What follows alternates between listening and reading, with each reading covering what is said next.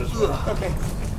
We're gonna build a castle. So guys, we're, we're basically in a very, very uh, site. We just came from uh, Capernaum and one way said, no, we just in Capernaum, town, from the time of Jesus. So what's the, uh, what's the difference?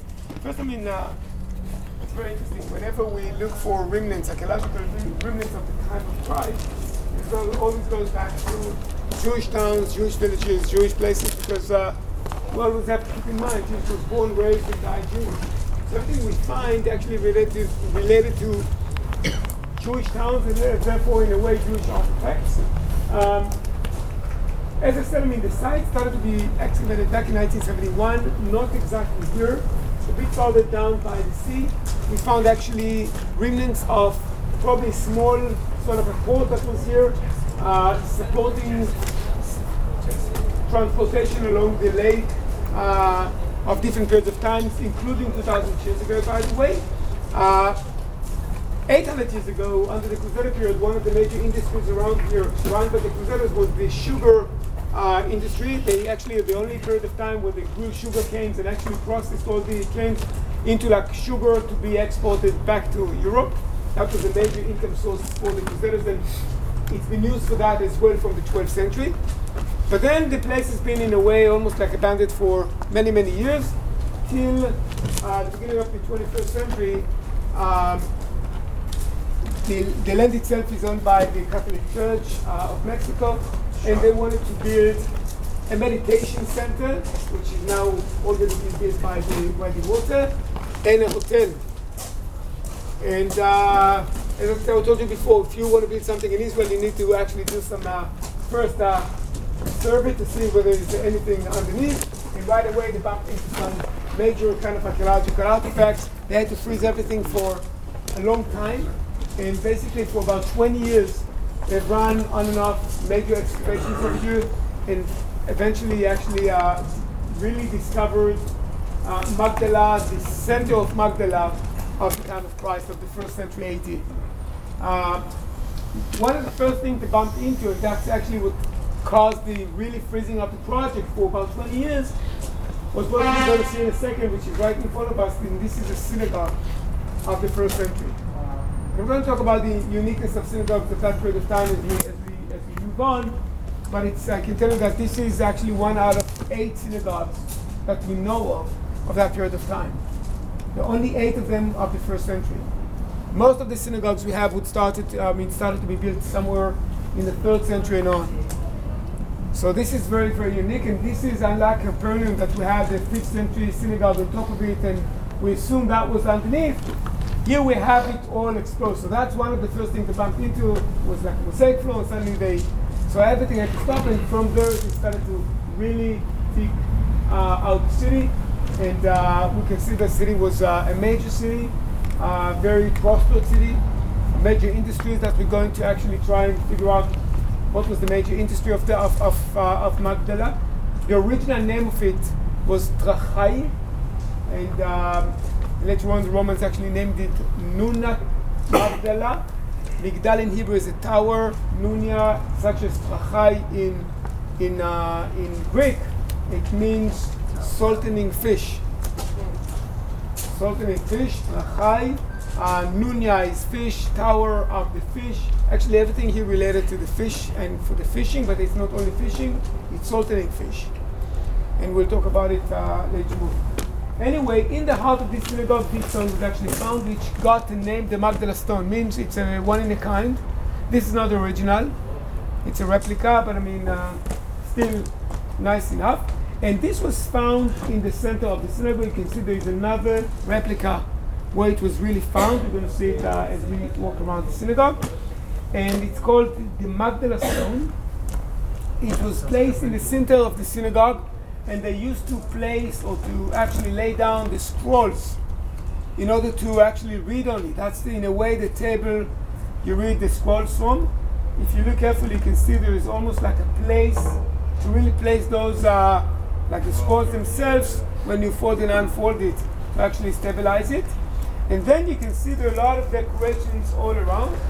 Uh, according to archaeologists, those uh, kind of uh, decorations that have been chiseled and engraved into the rock uh, symbolizes symbolize the temple in Jerusalem. Very interesting because this is why the temple is still standing, so maybe the one who designed it really seen the temple. And all of those kind of symbols have been made uh, from a first-hand person who really saw the temple, not from a not, not from like a retrospective as we normally have. And probably this is the most important element we have within this stone, which is the seven branches menorah, as we know from the temple. But look at the base of it; it stands on three legs, as a versus to what we normally have in mind. That's very uh, I think it's a hexagon uh, base of the menorah, hexagon, and on top of it there's like a three-cornered uh, uh, circle, and then it's actually center of it. What we know from the Titus Arch in Rome. These are the two versions of menorahs.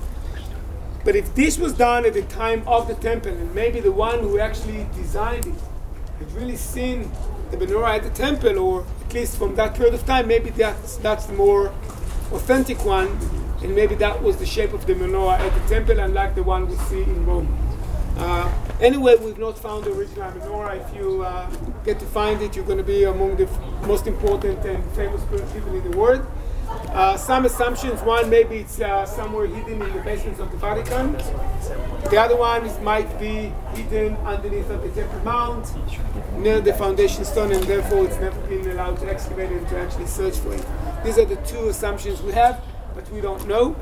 Uh, this is probably one of the oldest engraved menorahs we've ever found.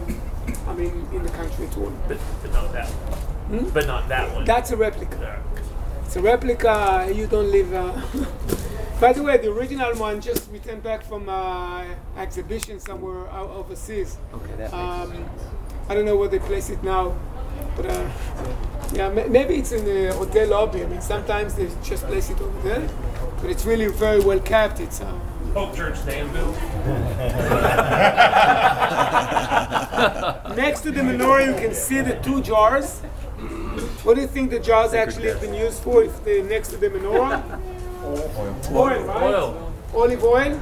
Uh, you know, uh, obviously uh, the olives in this whole process of crushing the olives together with the seeds, with the pits, with the skin and everything, and the first oil that comes out of that first crashing, it's not even pressing, it's crashing. That's the oil to be used to light the menorah at the temple. So not from the Galilee, that's too far, but Mount of Olives in Jerusalem, outside of Jerusalem, all the farmland. The first, what we call extra virgin olive oil, would be handed over to the temple in order to light the menorah. Uh, I guess you're all familiar with the holiday of Hanukkah, where the Jews light the Chanukiah, which is the nine branches menorah candelabra. It's not the seven branches. What's the whole story? Those cans of oil had to be sealed. This is like the extra virgin olive oil. It's very, very unique, very expensive. All of those cans had to be sealed in order to be used. And after the temple was purified by the Maccabees, after the defeat of the Greeks, they found only one of those jars being completely sealed and this was supposed to be enough for one day only. And of course, the miracle that one jar has actually been enough for eight days. Why we needed another seven days, extra seven days? That's the time that it took to make olive oil. So it needed some time to make new olive oil to be again pure for for lighting the menorah. So these are the two jars, and that's basically depict that area of the temple where the menorah was and uh, lighting the menorah, seven branches all. Uh, you can see on both sides oil lamps. Then you have those, as you walk around, you'll be able to see the kind of arches, which, uh, if you we'll talk about it in Jerusalem, but on top of the temple, there was the royal portico with the arches. Uh, so that's probably depicts out those arches. You have the Rosetta, which was very, very common at the time in, uh, in, in Jewish architecture. And then you have on that side the coins of half a shekel, the two sides of the, of the half a shekel coin. What was the half a shekel coin used for? Taxes, right? Before you got into, I mean, on the pilgrimage holidays, before you got into the temple, you had to actually pay the tax, which was half a shekel. So all of those kind of uh, things, in a way, symbolize the temple And those who lived here maybe never had the chance to go to Jerusalem. If they had a chance, maybe it was a once in a lifetime experience for them. A synagogue, a house of assembly, was the place where they could really gathered and read from the scrolls. And this stone was actually that almost like a table where they placed those scrolls and actually open the scrolls in order to read uh, from the scrolls as we do up to today, by the way, every weekend, every Saturday, every Sabbath. The entire five books of Moses are divided into 52 portions for the 52 weeks of the year. And every Sabbath, actually, we actually read one of those portions.